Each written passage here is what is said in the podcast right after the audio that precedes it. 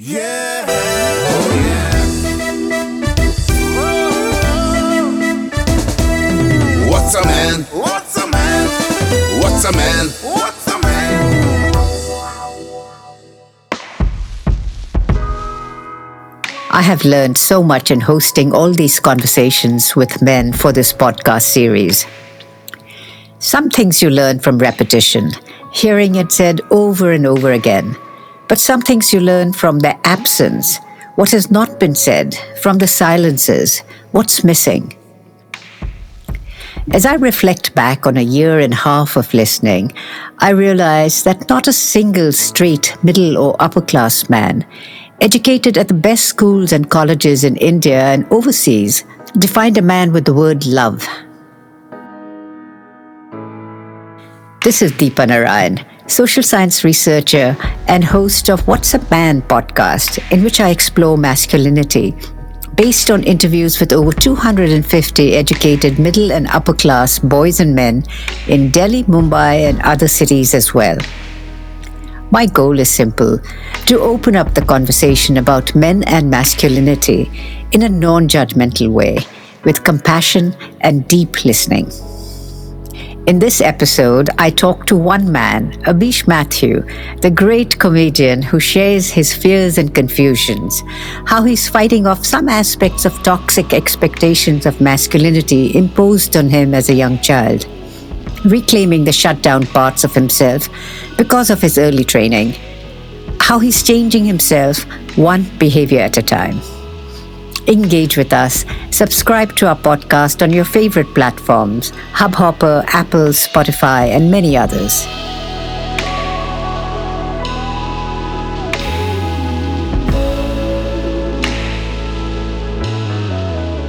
I have asked some version of the following question in every interview.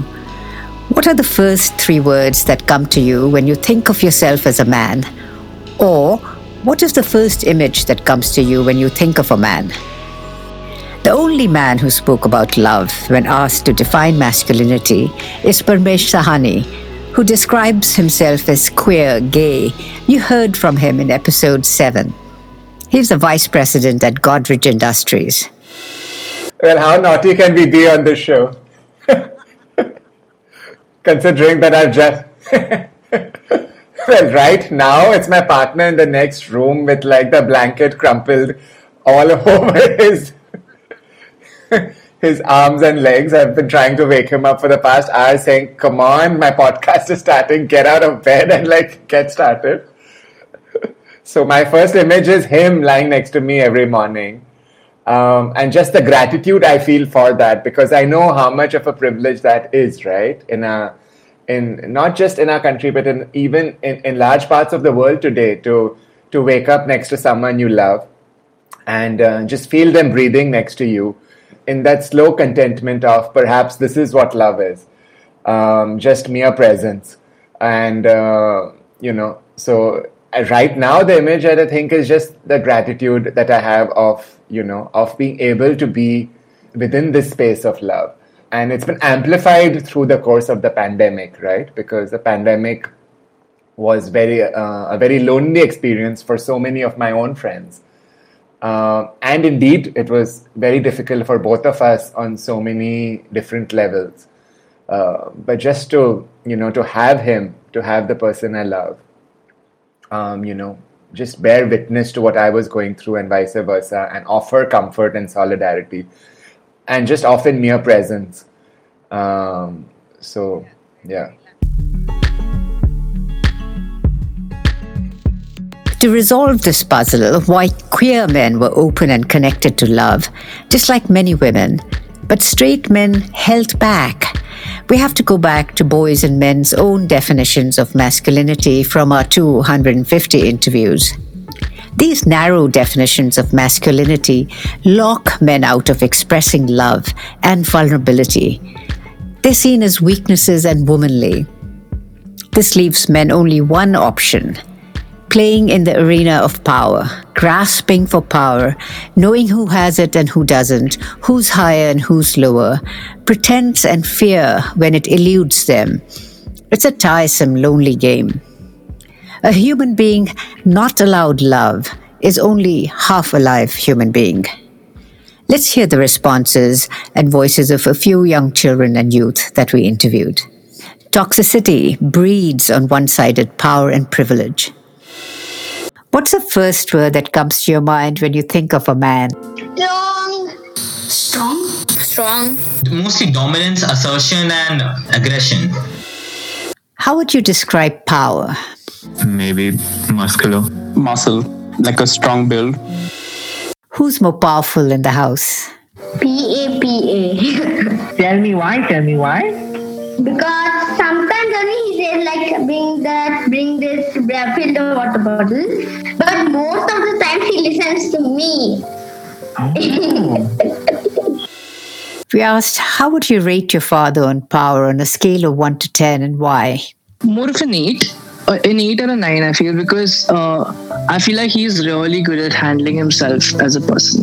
He's really good at knowing what he wants to do and how he wants to feel. Yeah. Like he's really good at shutting some part of his brain down so that he doesn't feel that emotion. But it's Yeah. really powerful to. Most acknowledge their privilege. We asked, what do you love about being a man? safety, freedom, choice. I would say privilege, I guess. Well, again, testosterone. Always a good thing.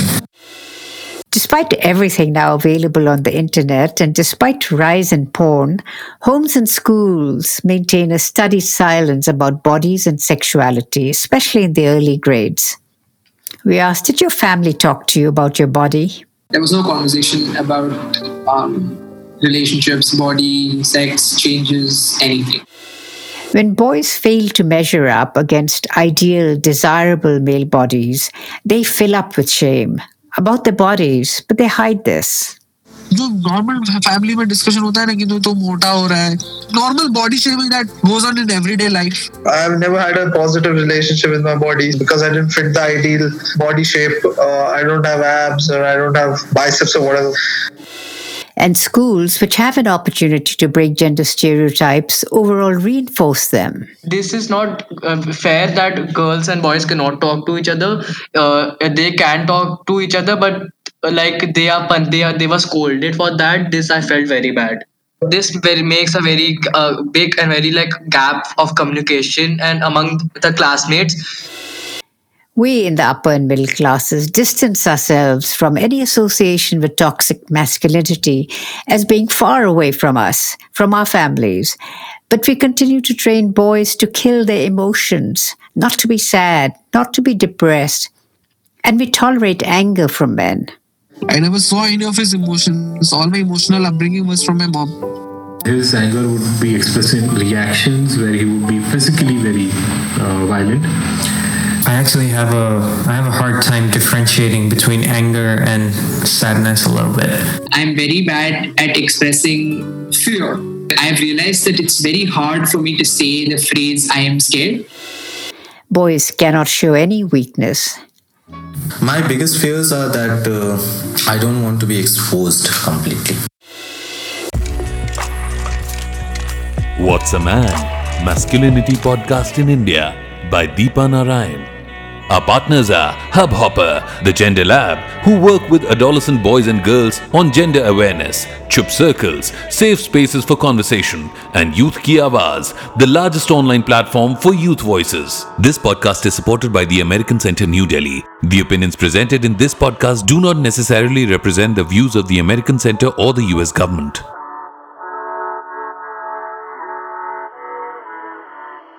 Some men are fighting their early training in how to be a man. In this episode, I explore all these themes in one man.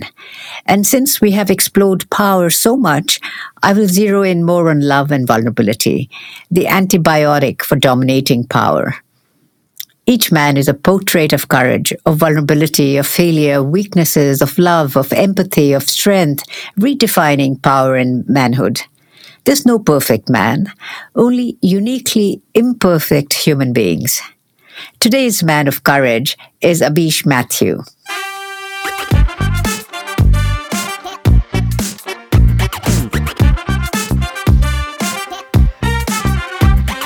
Abish is a stand up comedian and a YouTuber. He's the creator and host of the wonderful Son of Abish and is the host of Comicstaan. Welcome, Abish. What a delight to talk with you. You are a funny man on stage. Can you talk about your journey? How did you end up in comedy? Um, it started when I was a kid. I was very annoying because I was very loud and I would just, you know, annoy my cousin sisters and everyone. And that confidence or that reaction I used to get from them because of what I used to do or say used to be laugh plus, a, eh. Right, they would never appreciate. But when I took that same skill of being annoying and put it out at uh, a mic or on stage, is when it uh, became like it became like oh this is a side that I like. When Yeah, you were young, when you first realized it, when you were a kid. Oh, class, I think class one or LKG or UKG, I was really young, and my dad put me on like an underwear with a sash, which Mr. Universe, a small steel pipe with like two, um, you know, table tennis, or no, not table tennis, like uh, the tennis balls attached, and I had to do like this, and I. So I think then as a kid, when I saw that, I was like, hey, I like this. I didn't know what it was. I didn't know there's a profession. But in our church, we used to have a lot of these stage events and in school also. So I used to go on stage. So I was just comfortable with stage. As an 11 year old, Abish was in a good school on a scholarship for the poor, and he realized that he became an equal with students through being funny on the stage, and his confidence shot off the charts. Like I used to work on a fee waiver. So when there was a fancy dress competition in school, I participated, cross dressed, and I was doing a, um, you know, typical cross dressing male, hilarious.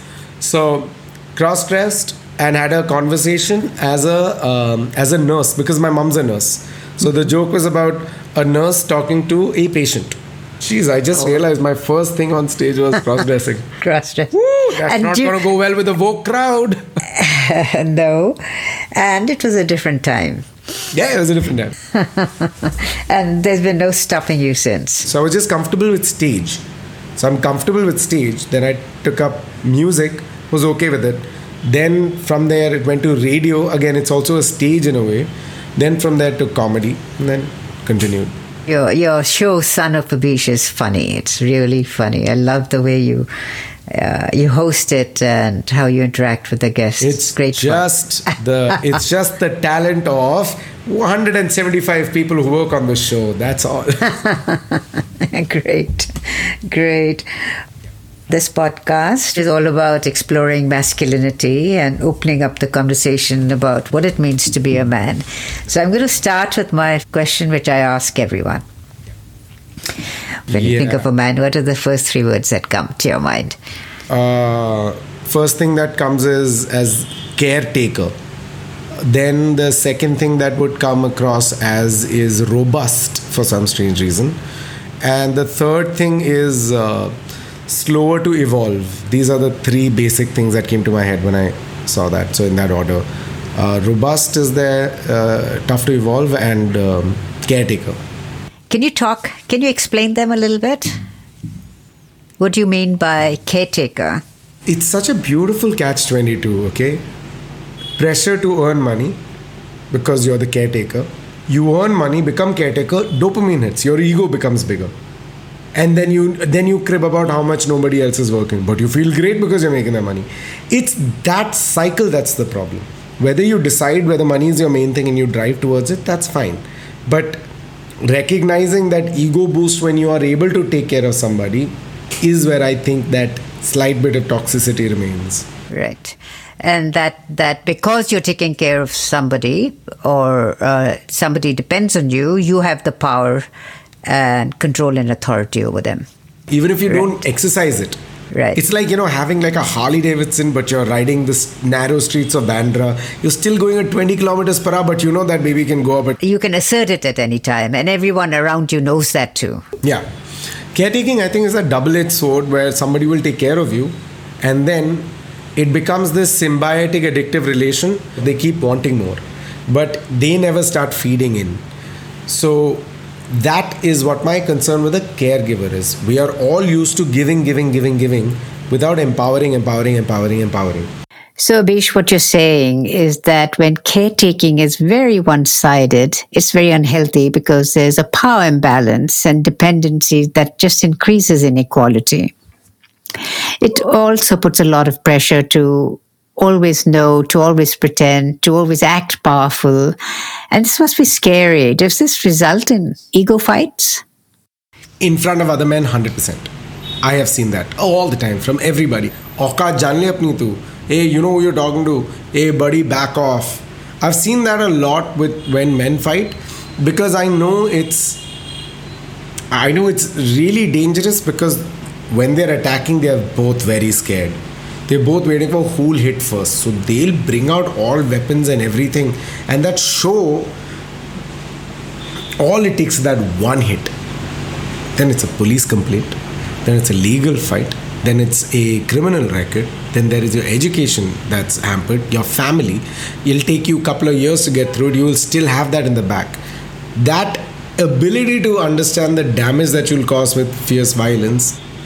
How can this be broken especially men versus men against men aggression fighting getting into ego right the only way this can be broken is by more strong women just being strong regardless.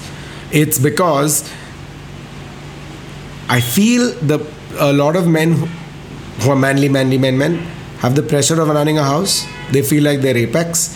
When they see there's another competition, sooner or later they'll see them as a partner. But you have to be competition till you become partner. So. I think it's about bringing empathy into our relationships across genders. Yeah. And less, exactly. and less violence. Uh, one of the things women often say is that men are afraid of strong women or powerful women. Do you agree? I don't think anyone is afraid of strong women. I think they have defined strong women incorrectly. Like I don't think anyone you'll go to and say, "Do you want to get married to a weak woman?" No one's gonna say, "Yeah." Everyone's gonna be, "I want a strong woman," yo. But yeah, is uh, strong mistaken for aggressive? Yeah, hundred percent. It is such a misconception. I make it as well. Let's finally go to your second word, Abish. Robust. What does that mean? You're just a, strong pillar standing in the face of anger in the face of accusation in the face of this standing in the wind not breaking down just solidly standing and everyone's like wow. Slow to evolve. Slow to evolve is because when you have a very strong idea um, responsibility stress and pressure like point one and point two you will not take risks anything that'll come to your head you'll be like wait i need to think of uh, children parents partners. We don't allow to talk even to people who you think will be affected if i should take that risk. So i would say if, if i had to paraphrase from bottom is don't talk don't cry don't emote or don't want to feel don't share.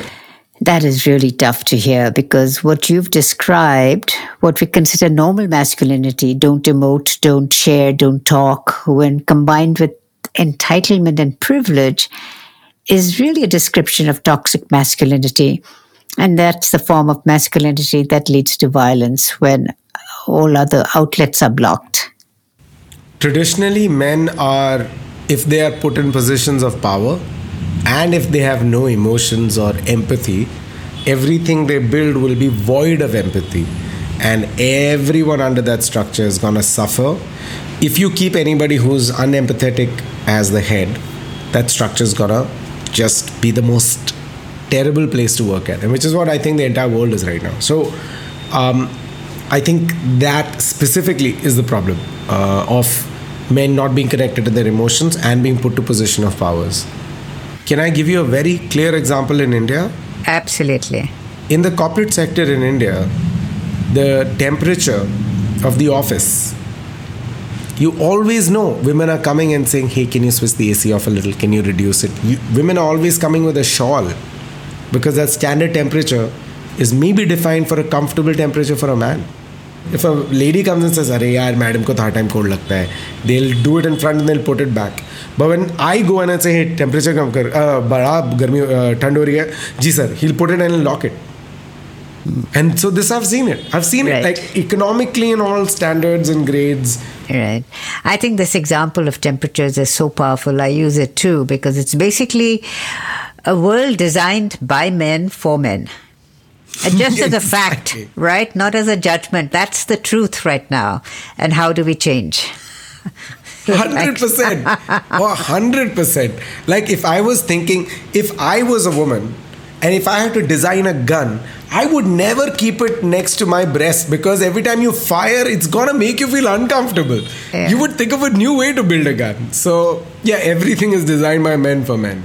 Or you may not, that may not be your number one priority to design a gun. That's true.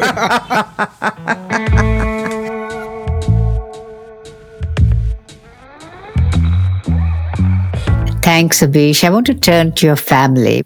Let's start with your mother. What was your relationship with her like? So I am what I consider the cameraman to the sitcom because the pa- my father's the eldest of the family, mom's the eldest of the family, and my brother is elder in this family, if, as far Yeah. as I'm concerned. Mm-hmm. So it was like I'm the cameraman of the sitcom that's going on between the three of them. My relationship with my mother was the same as my relationship with my pa- father and my brother, which was fear. It was just mm-hmm. fear. It was just afraid of all three properties altogether. So like from anywhere, anything could fly for anything. For maybe maybe I put the button on for the light, and I was in the restroom and I, I mean and I came out and I put the light off. I don't know from where it'll come, from my dad, from my mom, or from my brother. So it used to be that. So my dynamic with my mom was that till I started earning, and then I think at that time it was also like okay, he's become his own man. So she started then confiding. So, can we go back into the fear a little bit? What were you afraid of?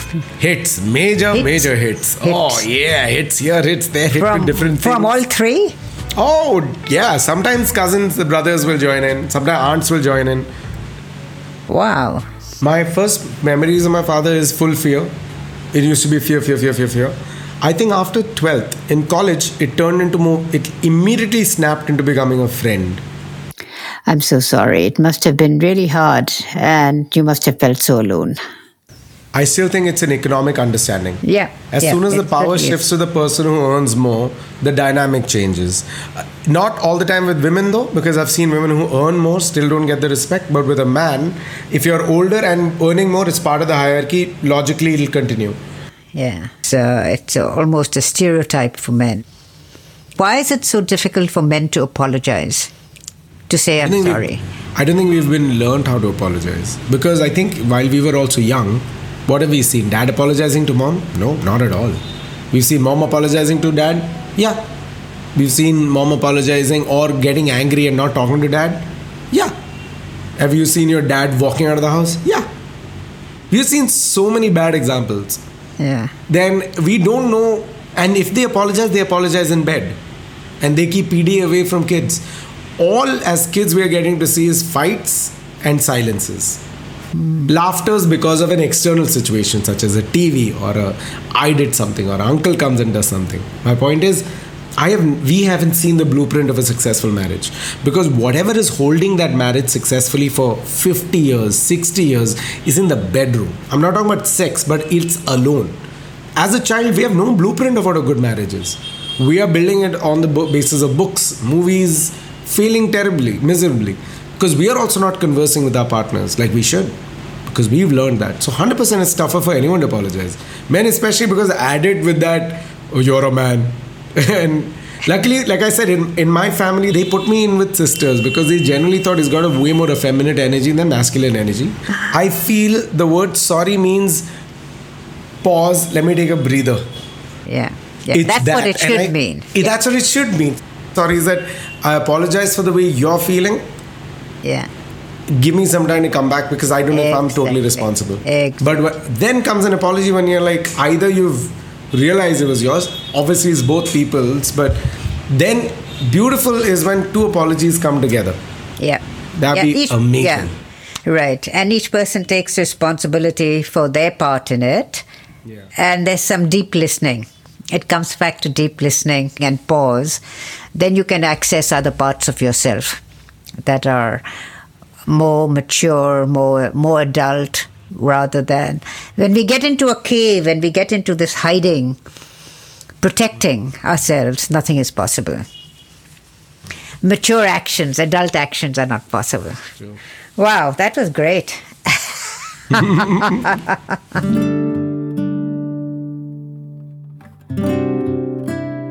um, one of the areas that many men seem to be stuck is that men have a lot of difficulty connecting with their emotions and feeling their feelings.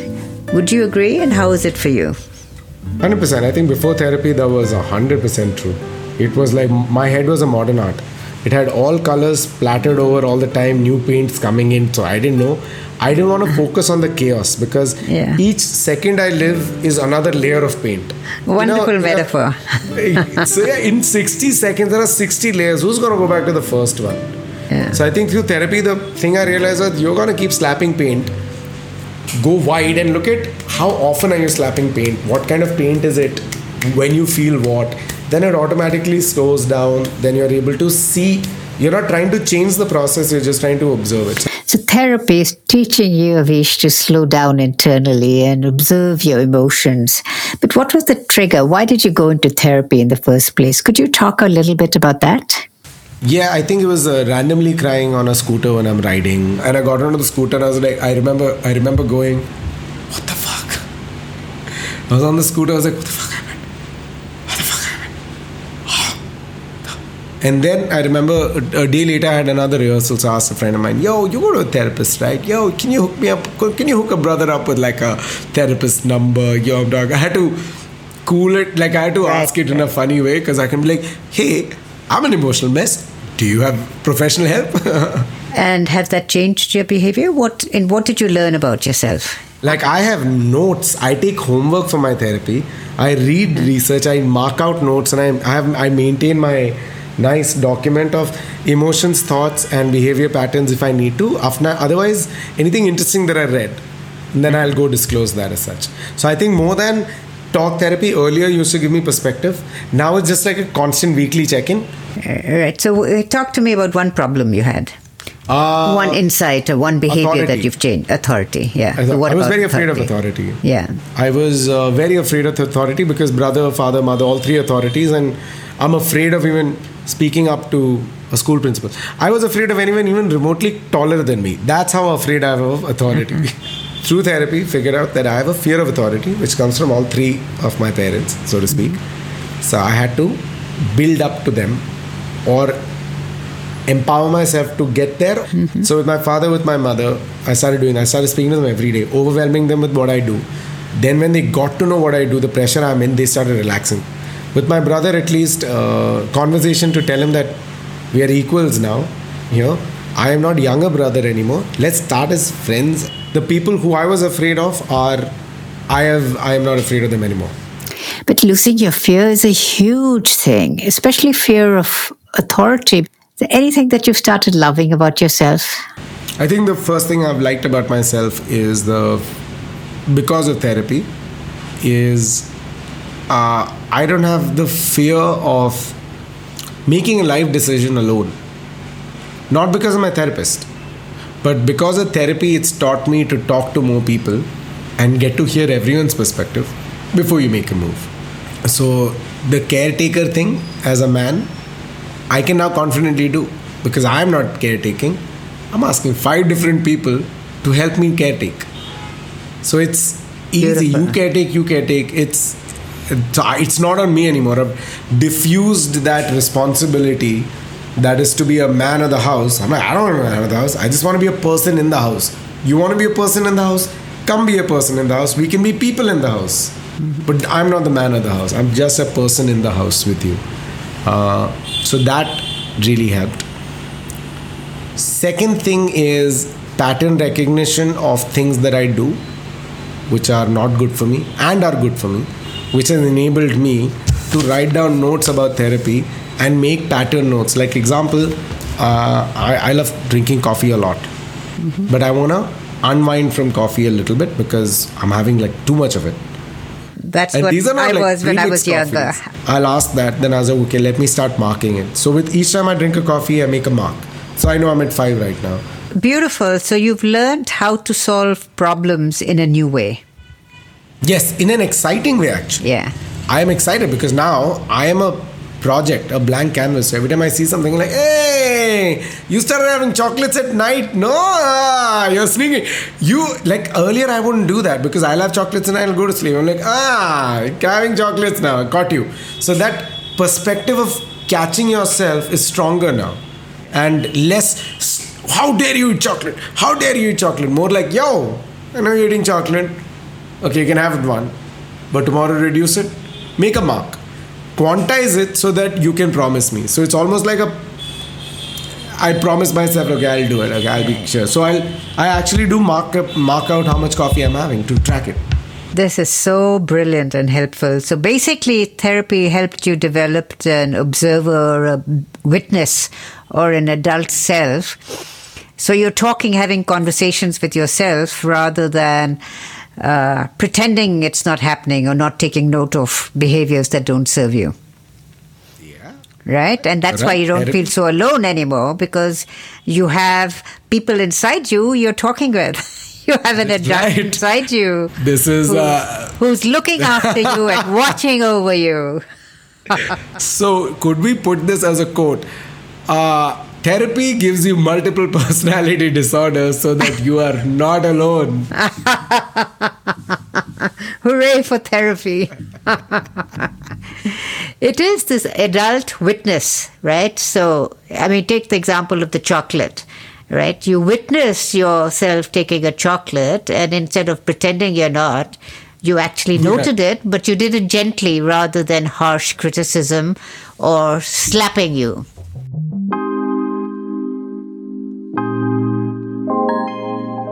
Did your parents ever talk to you when you were a little boy or a teenager about your body or explain to you about sex? How did you learn about sex? Uh, full disclosure, my parents didn't have any conversation with me about sex because I think it was also to give you cultural context. They are Malayali Catholics from Kerala. So, how did you learn about sex? I think I first found out what uh, what a nightfall was. Nightfall is when a young boy is like when they when they're sleeping in the night they uh, ejaculate without realizing it's that. So you would know that, and then from there a question about hey this happened, what is that, and all of that. That didn't happen with parents. That I remember happened in a bus. I was uh, school bus uh, route number twelve from school to home and this is a day after and i am thinking and i've i've researched it. I'm like all my sperm is gone. I'm a kid okay? I'm like now i won't ever be able to be a father. All is gone. So i am stressed like what will i tell my parents that i can't be a father? I'm in grades 8 9 who knows? Like i'm a kid okay? And i'm like oh i can't be a father anymore.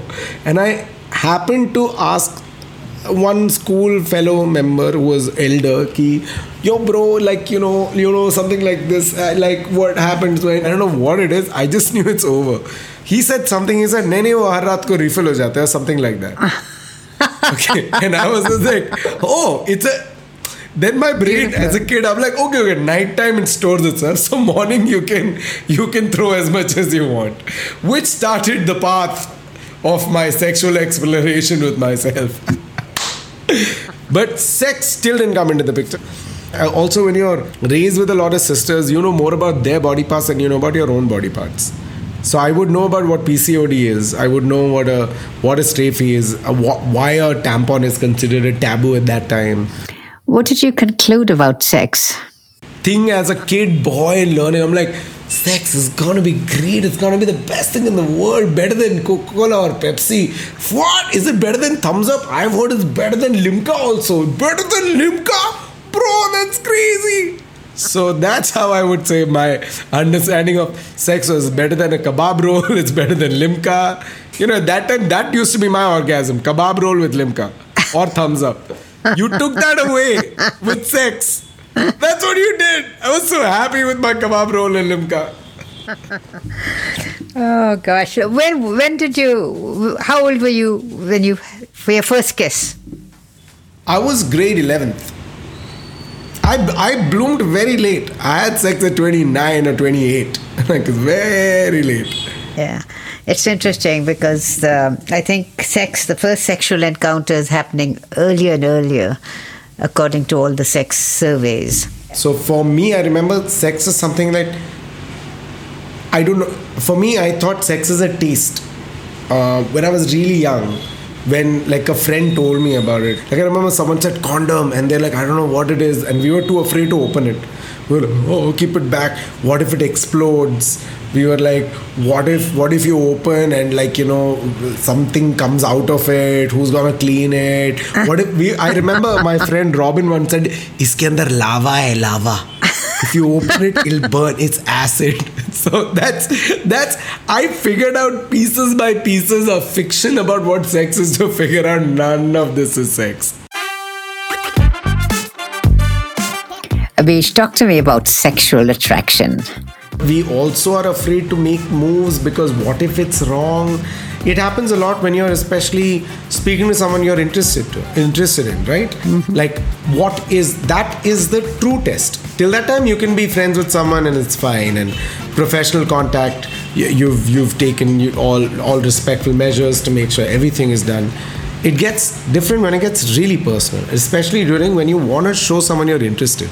Because that is when it becomes supremely detrimental because your habits could come across as not interested or could come across as too interested or come across as boring or come across as uh, i don't it's never positive so far So, uh, so you mean romantic interest in a woman or Romantic, yeah. whoever? Yeah, yeah. yeah, yeah specifically because everything else you can akin it to other but that way you know the you that the objective is so streamlined that you know there's no mistake what if you're flirting with somebody you're playing cards right? You can never be yourself. You always start little and i dislike that because i am not that.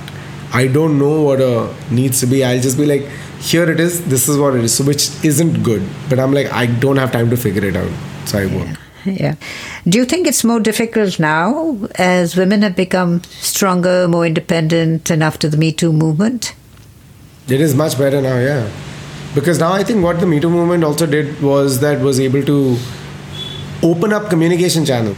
Yeah. I, I want to talk a little bit about love. Since You mean the the feeling of oxytocin and serotonin being released from various parts of your brain, suddenly tricking you into understanding that there is a possible mate, which is going to last forever. And then Disney, you will live on the top floor of the Disney Tower, happily Ever ever after. after. Bravo. okay, now forget the brain explanations and the biochemistry. Okay. what What are the three words that come to your mind when you think of love? Ah, Quickly. uh, conversation, uh, uh, uh, physical attraction, and uh, oh shit, I have so many. Pent up, Keep going. I'll- you can go more than three.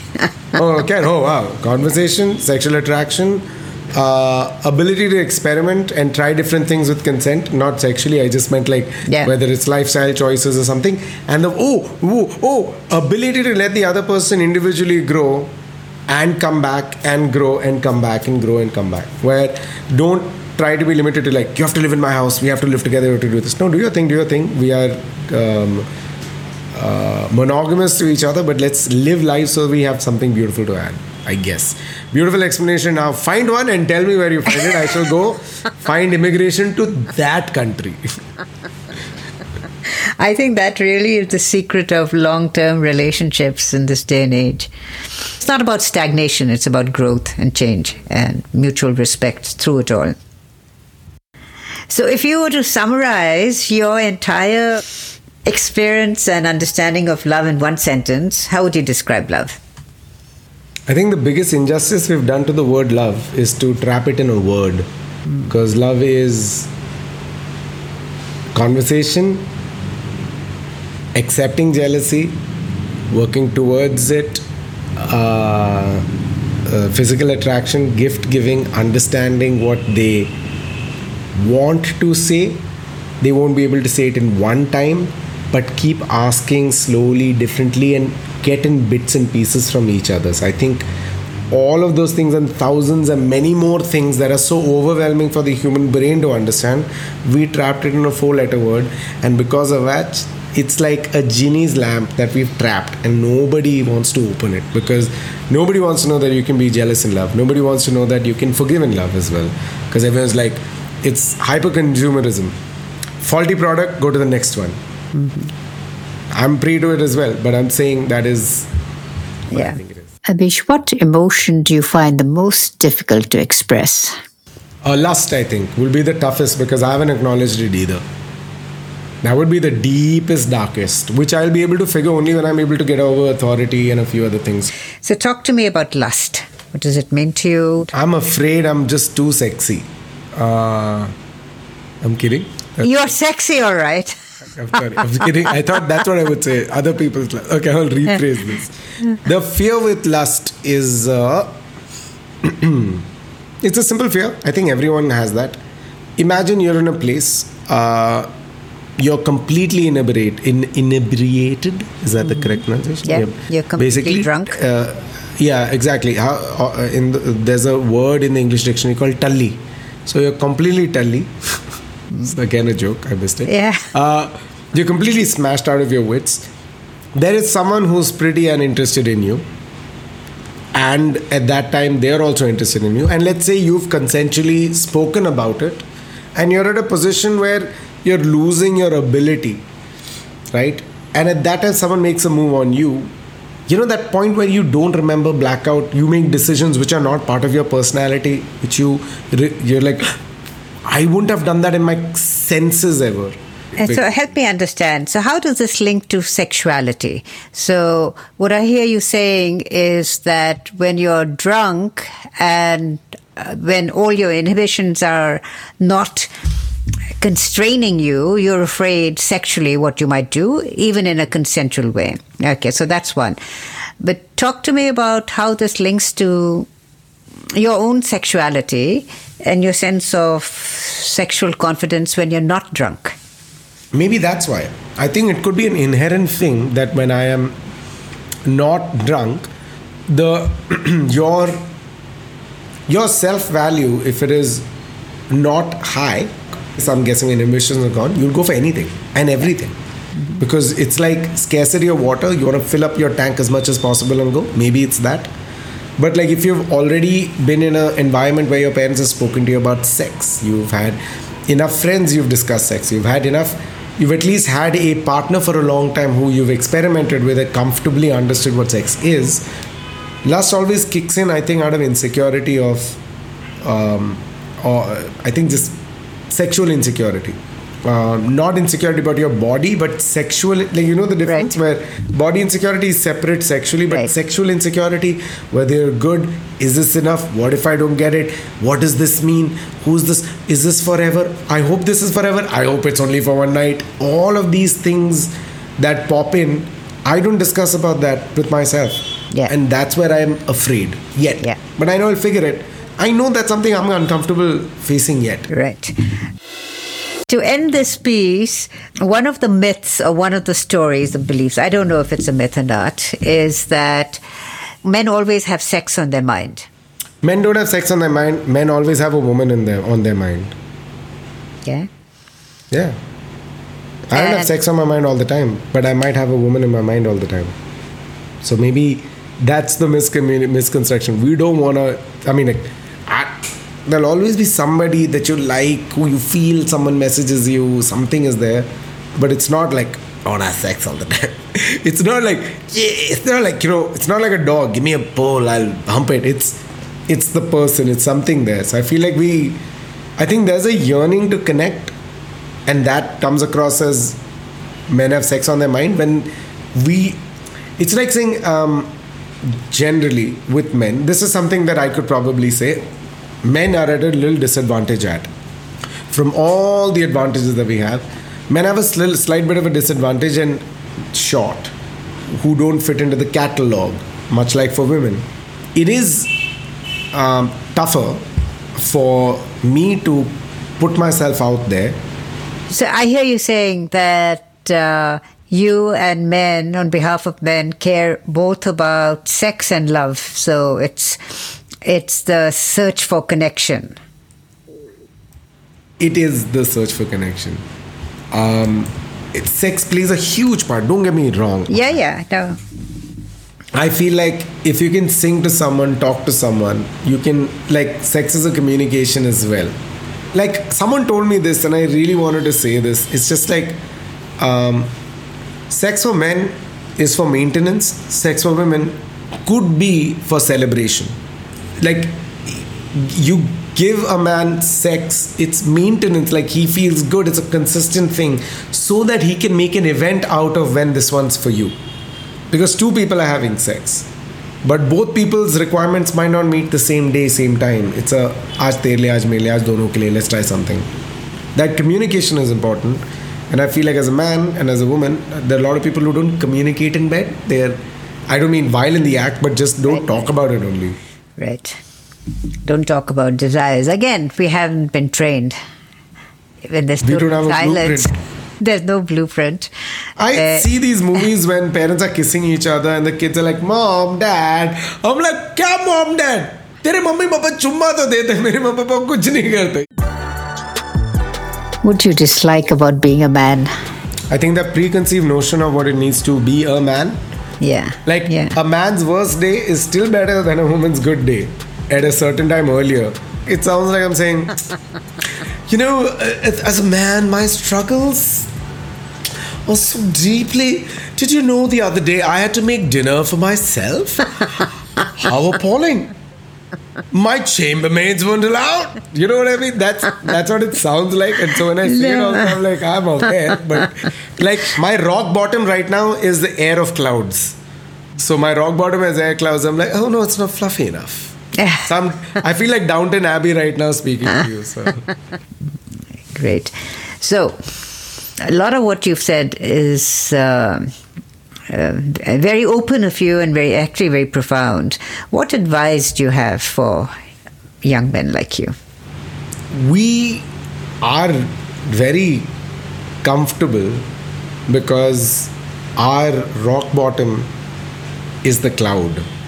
So always realize that so the objective of peop men my age or below would be look up and look down, see who is as privileged as you, more privileged than you, so you can ask for their help and they'll be more than happy to give it, but also render down to see who needs to come. That human chain of passing while you go up, that is, I think, a system you should develop, and that'll happen only through conversations. It'll only happen with conversations. This is my first one. Yeah, So really. hopefully there'll be more of those. Yeah.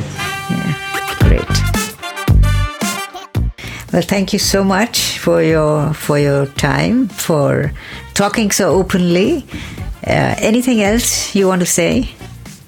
Anything that I haven't spoken about, or you want me to ask you? No, the only thing I would like to say is I don't know if I'm right of anything. This is what I think now until someone comes and tells me, hey, I, this could be better. Then, instead of just listening to them, I'm to run it through an array of audiences and everything and then adapt. Like for me, every time I do a show, I say ladies, gentlemen, and others now because I did a film festival for Kashish Film Festival. It's an LGBTQ film festival in India. And they'd asked me to host it and said, ladies, gentlemen, and others. And I said, others isn't that isolating? Shouldn't it be another word? They said, till there is. This is the designation. I'm like, got it. It's not my definition, but by definition, when there's a better word, I'll replace it.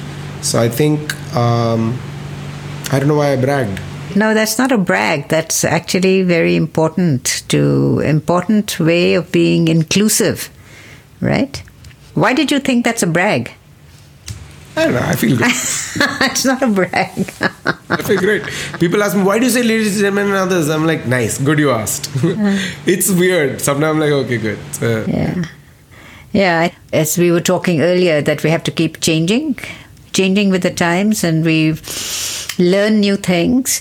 And I think there's such a such a shift finally in opening up the gender binary into a spectrum and create more spaces and uh, inclusiveness and dropping the judgments of how what gender taxonomy and what gender is meant to be. India was actually very gender fluid. Right. And now, and You now we're just been- claiming I've it. been reading so much about Kerala that I've read. My dad's explanation. I'm like, man, this is so such great conversation for gender, which hopefully I'll be able to document and present it in a manner that is informational and down the lane. So, thank you. Thank, Thank you, you so much. so much for taking this time to talk. And uh, I hope this also gives you some material and ideas for future future shows. And, and because it's such an important area, you know, to explore masculinity and not assume that there's just one way of being a man.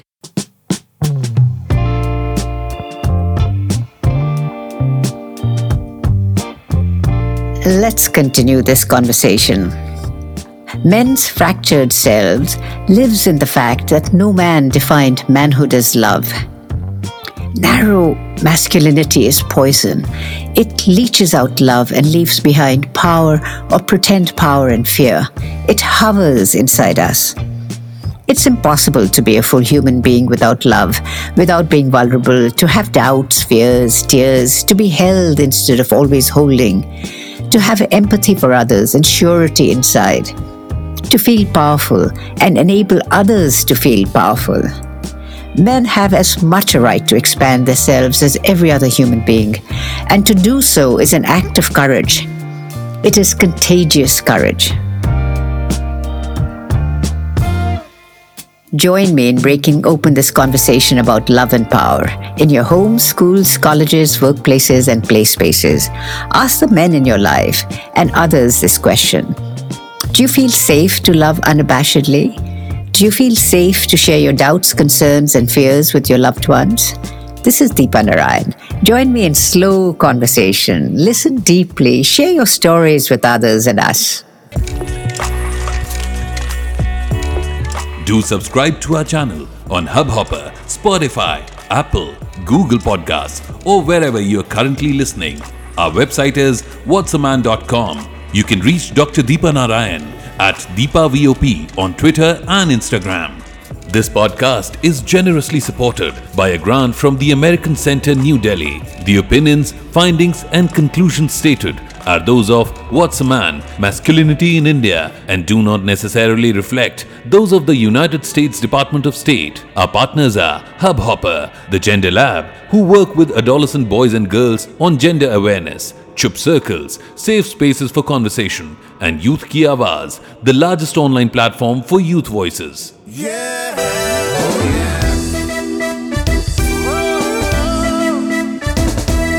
What's a man? What's a man? What's a man? What's a man? What's a man? What's a man? What's a man? What's a man? Oh man, hey man, good man, bad man, superman, be a man. What's a man? What's a man? What's a man? What's a man? Strong man, weak man, nelly man, girly man, big man, be a man. What's a man? What's a man? What's a man? What's a man?